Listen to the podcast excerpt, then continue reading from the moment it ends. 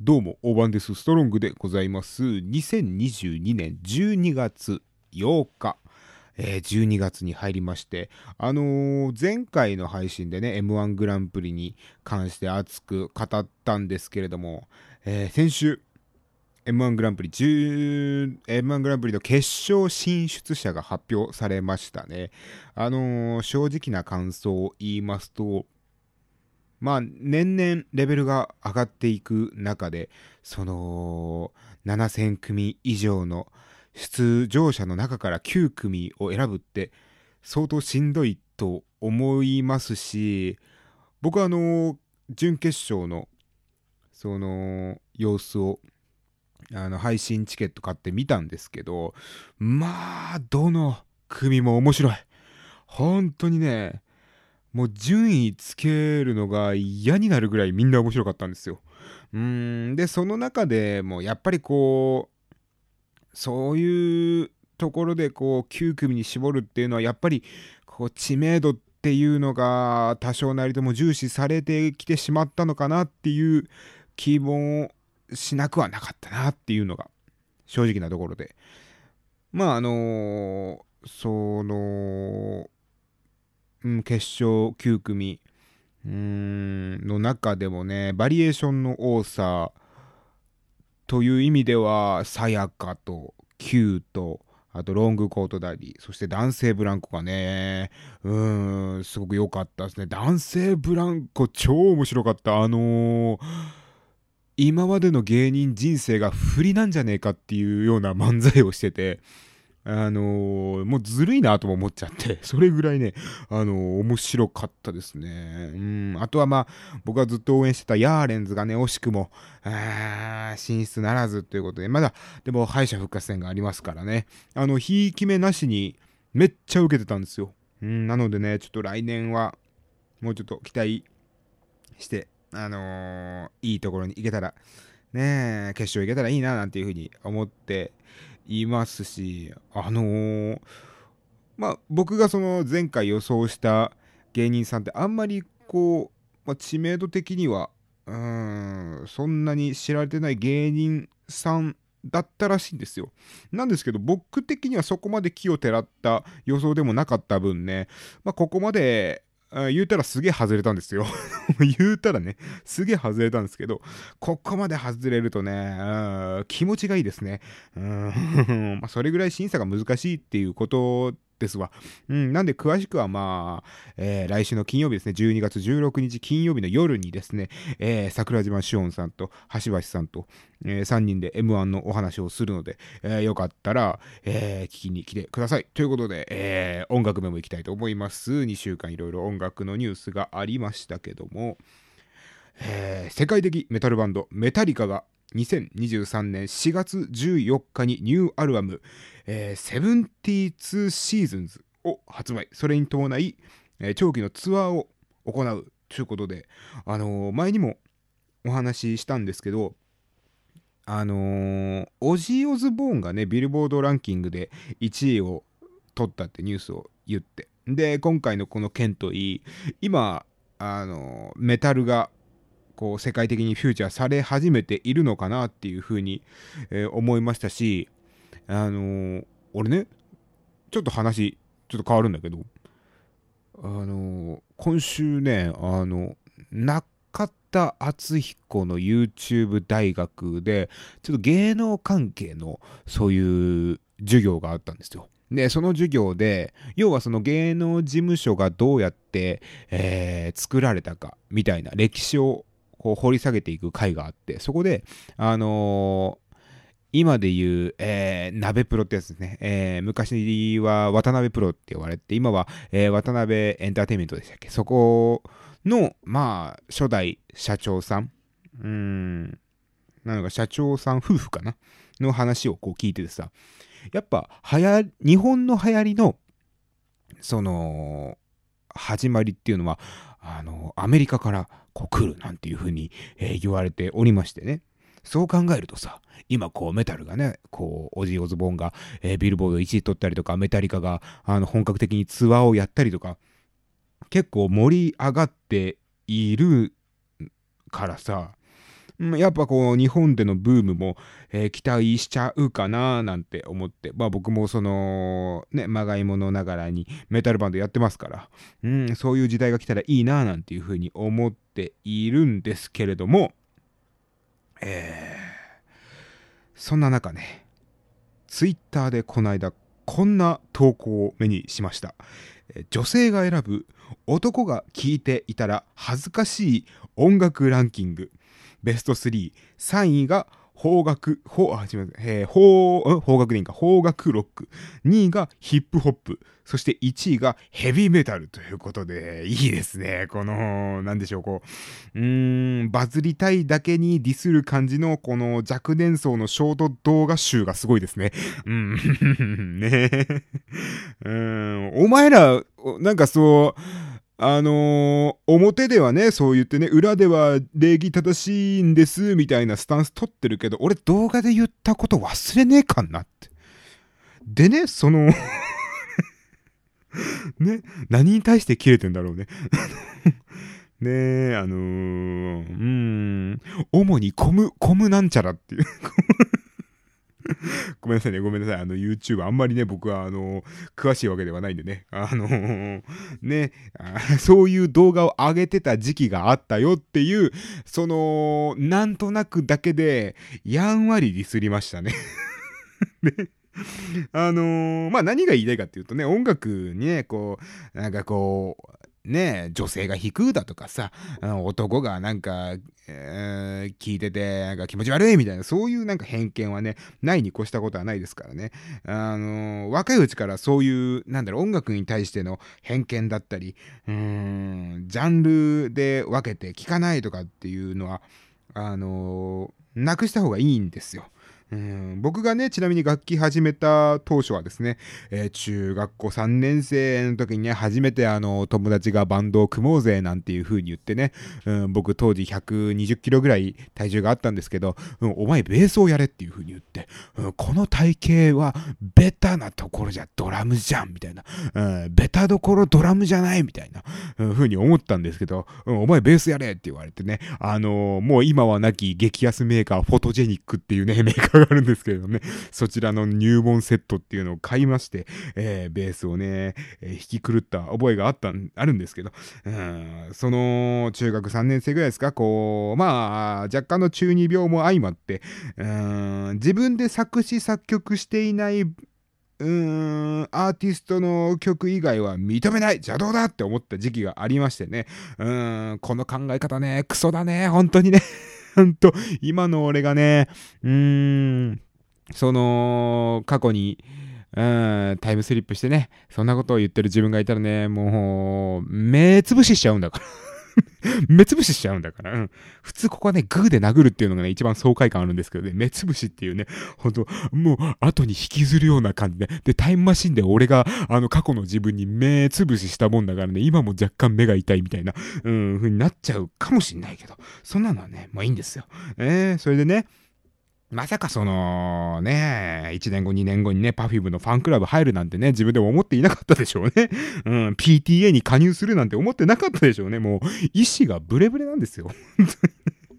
うん。まあ、よく言うと、その、よく言うと、臨機応変ですわ。うん、あの、柔軟な考え方っていう風な感じでね、許していただきたいんですけど、どうですか？あの、メタルを聴く男性は、うん、女性ストロンガーの皆様に聞いてるんですよ。うん。あの、メタルのドラムをね、言うてしまえばメタルのドラムを叩く男性はどうですか？僕みたいに、うん。ちなみにその、あのー、僕はメタルバンドでドラムを叩くときはね、うん、服装もね、それっぽくしたいなと思って、うん、それっぽくしたいなって、僕がそれっぽくしたいなって思って考えに考えた結果、えー、メタルバンドを叩く時の服装はですね、えー、袖を切った T シャツに袖なしの革ジャンを着て、島村で買った短パンを履いてプレイするっていうね、うんこんな格好の男性どうですか？あの ね、あの、メタル叩くときその格好するのお前だけだろって話なんですけど。うん、まあ、あのー、こう自分の思うメタルの衣装をね、こうメタル代表みたいに言っちゃ、これは良くないことですね。うん、まあ、あの話を聞いてわかるように僕全然メタルは聞かないんです。だからね、あのーまあメタリカがツアー回るっていうのもね、うん、あんまりこう、ピンときてないというか。はい、みたいな感じで、えーそのニュースを見たんですけれどもね、うん、なんか僕がやってたドラムスタイルがたまたまメタルにフィットしてたっていうだけであって、まあ、あの直近できた、直近で聴いた音楽っていうのはね、ほんと、いないいないバーの、あの、いないいないバーに出てくる、あれですよ、あの、ピカピカブーですよ。最近ね、ピカピカブーばっかり聞いてますわ、本当に。うん、それをメタルアレンジにしろって言われたら朝飯前ですよ。それはあの、ドラムを2ビートで叩いてさ。で、そのギターソロのパートを入れてさ、んで、ところどころにライって言えばいいんだからね。うん、ちょっとメタリカ寄りになりましたけど。ライって言いながらね。うん、そういうアレンジはできますよ。うん。ただね、これ以上喋るとね、あのーそろそろ本当にメタルが好きな人に怒られるんでね、えー始めていきたいと思います。えバリアジストロングの AM キャスト。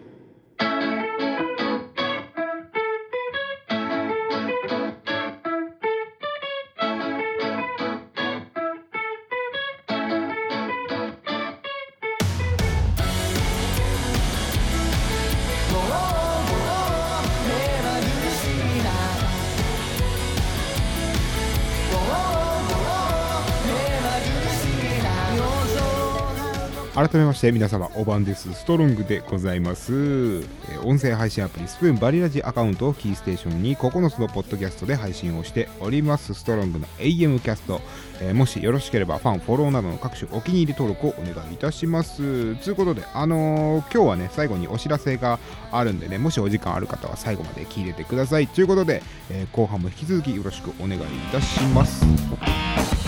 ストロングの AM キャスト。んな揃った？始めるよ。はーい。あれ？レムさんは？さっきまでそこでなんか書いてたよね。あれ？自販機行くって言ってなかった？まさかだけどさまだ台本書いてないとかある？いっつもギリギリっすもんね。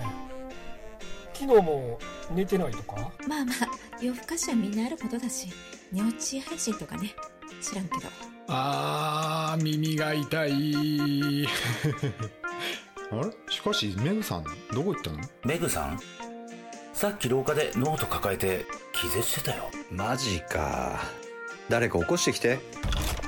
あ来た来た。メグさん早く収録始めるよ。はーい。平日夜9時キャストアップ。10組の個性あふれるパーソナリティがあなたの夜を彩ります。バリエーションラジオ。バリラジ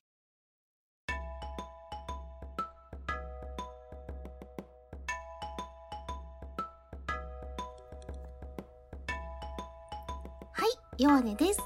バリラジターン1金曜日は弱音の弱ラジをお送りいたします。先生、ちょっと待ってくださいよ。せっかく CM 撮り直してるのに。いいじゃないの。ぶっちゃけすがらじなんて言ってるけど、私で持ってるような番組なんだし。いや、それ言われたら返す言葉もないんですけど、って、そんなことないですよ。私のフリートークも結構人気あるんですから。何よ、私がいなきゃ何にもできないくせに、そんなこと言うならもう来ませんよ。いや、そんな、そんな、いや、すいません、すいません、すいません、仲良くやりましょうよ。そうね。じゃあ、改めて番組タイトル言ったら？バリラジターン1金曜日、すがこのすがらじ、ぜひお聞きくださいね。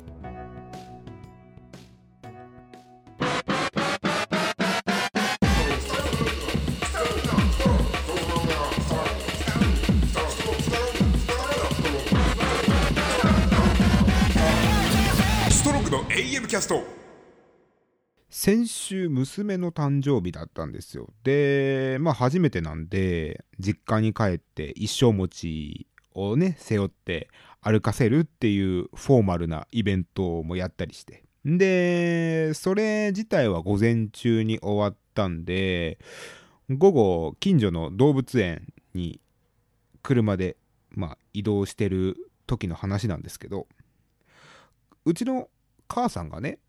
うん、年末ジャンボの話をし始めたんです。で、僕ちょっと前から宝くじを、その、まあ年末ジャンボだったら年末ジャンボで10枚みたいな。サマージャンボだったらサマージャンボ10枚。ね、ハロウィンだったらハロウィンで10枚みたいな感じで10枚だけ買うっていううことをしてましてまあこれ何でかっていうとお金を回すっていう意味でなんか買ってみてもいいんじゃないかなって思って。で何でしょうこう恵比寿港で七福神の置物を買うみたいな感覚。恵比寿港っていうんですかね？なんか場所によって言い方違いますよね。あのーなんだっけ浅草でとかでさ要はあの熊手を買う行事あるじゃないですか、うん、あれをうちでは恵比寿港って呼んでるんですけどそのまあそこでねそう七福神の置物を買うみたいな感覚に近いような、まあ、お金の使い方をしてるんですよ。でね今回から今までバラで買ってたんですけど連番で買うようにしたんですよ。でそうなると前後賞の可能性も出てくるんです。で今回その年末ジャンボ1等前後賞合わせて10億円。うん。まあねそんな本当に10億円ってよりかはさなんか見に買った方が確率的にも高いしいいんじゃないなんていう風な意見をねたまに言われるんですけどでもよくよく考えてくださいよ。ミニで5000万円当たるのと年末ジャンボで10億当たるのって、両方ともとんでもない確率なんですよ。うん、でそうなるとさ同じにとんでもない確率だったらさ10億円当たるっていう方がなんか面白いじゃないですか。うん、で現に当たっちゃうとなんか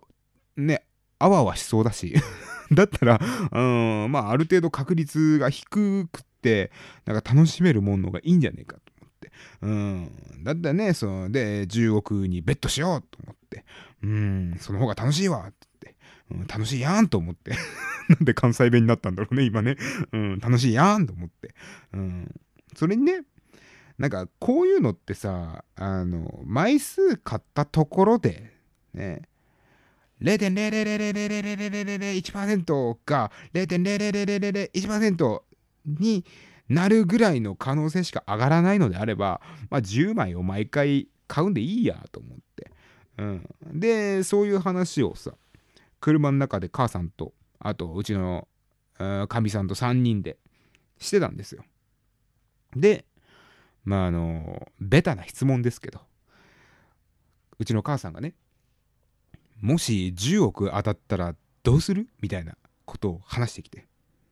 そしたらもううちの嫁がねかみさんがねまず新居買って車大きいの買い替えて、みたいな話をするんですよ。俺、それ聞いた瞬間にさ、それ聞いた瞬間に、もう、うわうわうわうわうわうわうわってなっちゃって、うん、うわうわうわえーみたいな感じになっちゃって。うん、なんでかっていうとね、この、あだからお金当たって、その、新居買って、車買ってっていうのが、赤の他人から聞く話だったら笑って過ごせるんですよ。でも、今回宝くじ買ったの僕なんです。僕の、もう本当になけなしのお小遣いから出した3000円で買った10枚なんですよ。うん、で、これ万が一当たった場合、所有権は僕ですよ。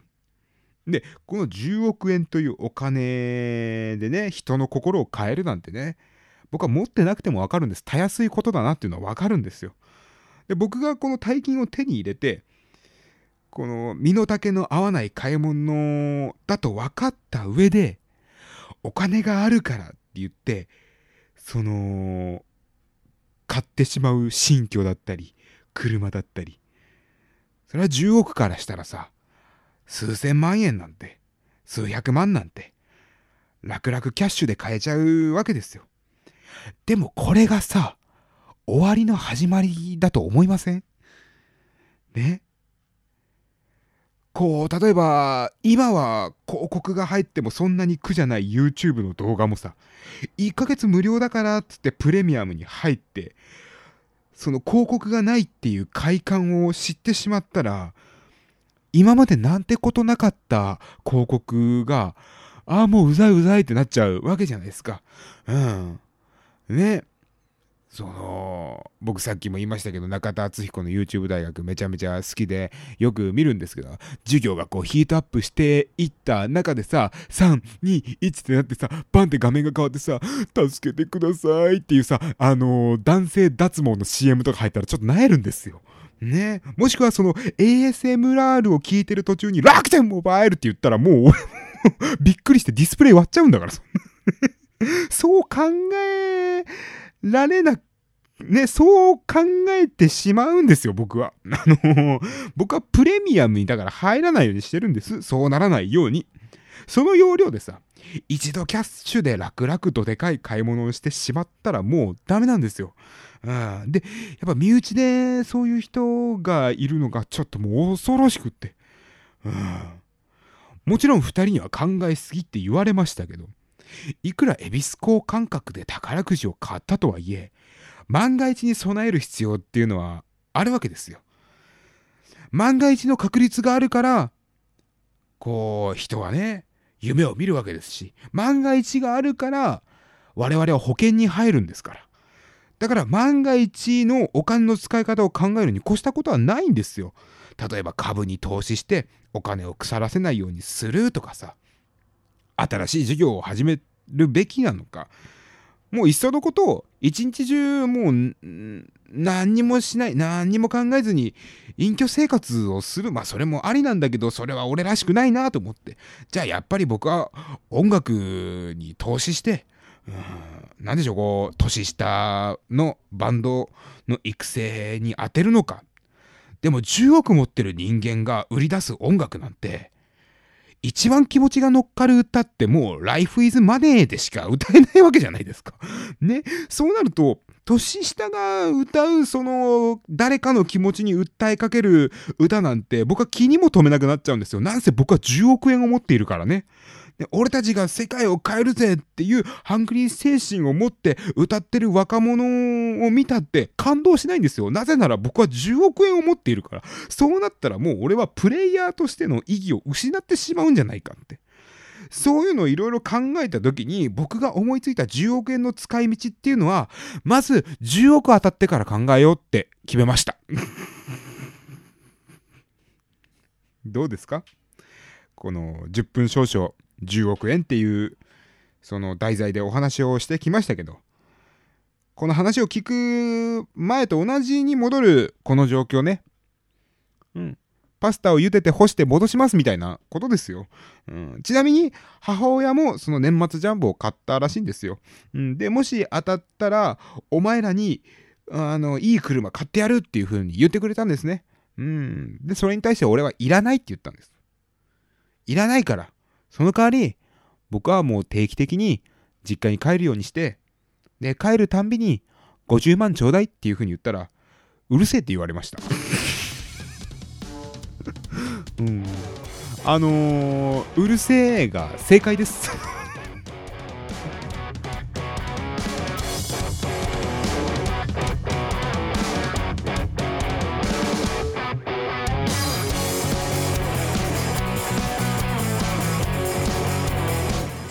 の AM キャスト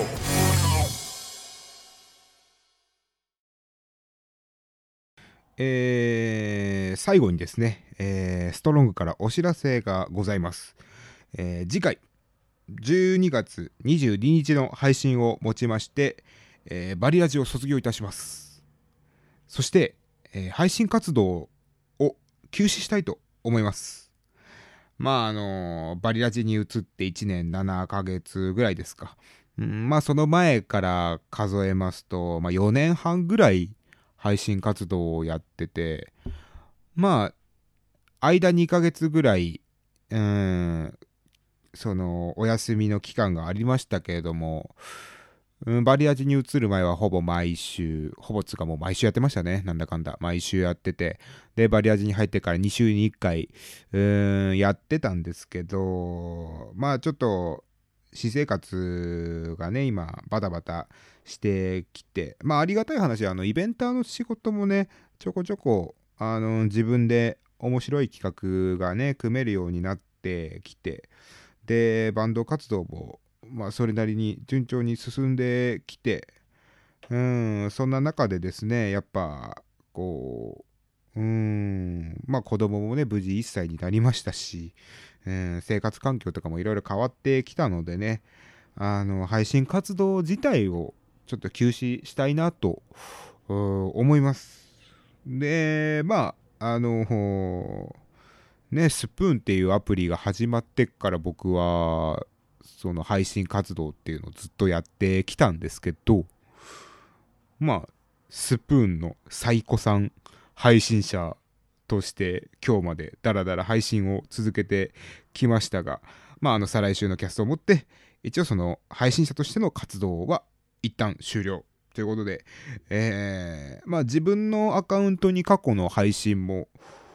載っているので、まあそれは、うん、いろいろ考えたんですよ。もうこれ全部消しちゃおうかなと思ったんですけど、うーん、なんか、消そうと思った時にね、最後の最後自分の何か、第三の何かが、えー、あの それを引き止めたというか、うん、特に誰かに引き止められたわけでもないんですけど、うん、ちょっと消さないで置いとこうかなって思いますのでね、まあ、あの、過去の配信は、えー、その、ラジオ配信アプリスプーンのストロングのアカウントで消えますので、よかったら、えー、聞いてみてください。あの、ポッドキャストはね、あのー、全部消させていただきます。ちょっと諸事情でね、消させていただきます。で、まあ、あの今後、特に、ね、あの配信活動が決まってるわけでも本当にないので、もう完全に、あの、再来週の配信で終了という風になります。うんだからって、なんか特別変わった配信をすることもないですし、まあ、M1 後なんで M1 の話をずっとするのかななんていう風に思いますし、なんかあまりこういう、話をするのは僕は好きじゃないので、なんだったらもう再来週に唐突に終わらせてやろうかなと思ったんですけど、まあそこはね、あの、ストロンガー様にもね、あの、聞いていただいてるわけですから、けじめをつけようかなと思って、あの、発表させていただきました。うん、ということで、あの、最後にね、告知だけさせてください。えー、バリアージストロングの AM キャストの最終回が、えー、12月22日木曜日の21時です。で、その前にですね、12月16日の金曜日の夜ですね、えー、桜島主音さん、そして橋橋さん、このバリアージメンバーのお笑い好きが集まって、まあ、M1 のお話をする回がありますので、えー、よかったら聞きに来てください。残り2本となります。えー、お楽しみにということでですね、えー、ななんでしょうね、こう、あんまりこういうテンションで終わるの好きじゃないな。好きじゃないけど、まあ、まあいいですわ。うん、その、うん、今からどえらい下ネタを言ったとてストロング頑張ってるんだなって察しられるのもね、なんかね、意味わかんないし、なんか、うん、なんかそう悟られるのもちょっと恥ずかしいし、うん、まあとりあえずこのまま終わりにしますわ。えー、バリアージストロングの AM キャストでは皆様からのメールを募集しております。Twitter アカウント、アットマーク、STRONGAM62 の固定ツイートにあるメールフォームがございますので、そちらから送ってください。ラジオ配信アプリスプーンでお聞きの方は、明日金曜日ターン1は菅子のすがらじ、そして来週木曜日ターン2はマンハッタンズのハッピーターンをお楽しみください。ということで、えー、最後まで聞いていただきありがとうございました。ストロンガーにスタート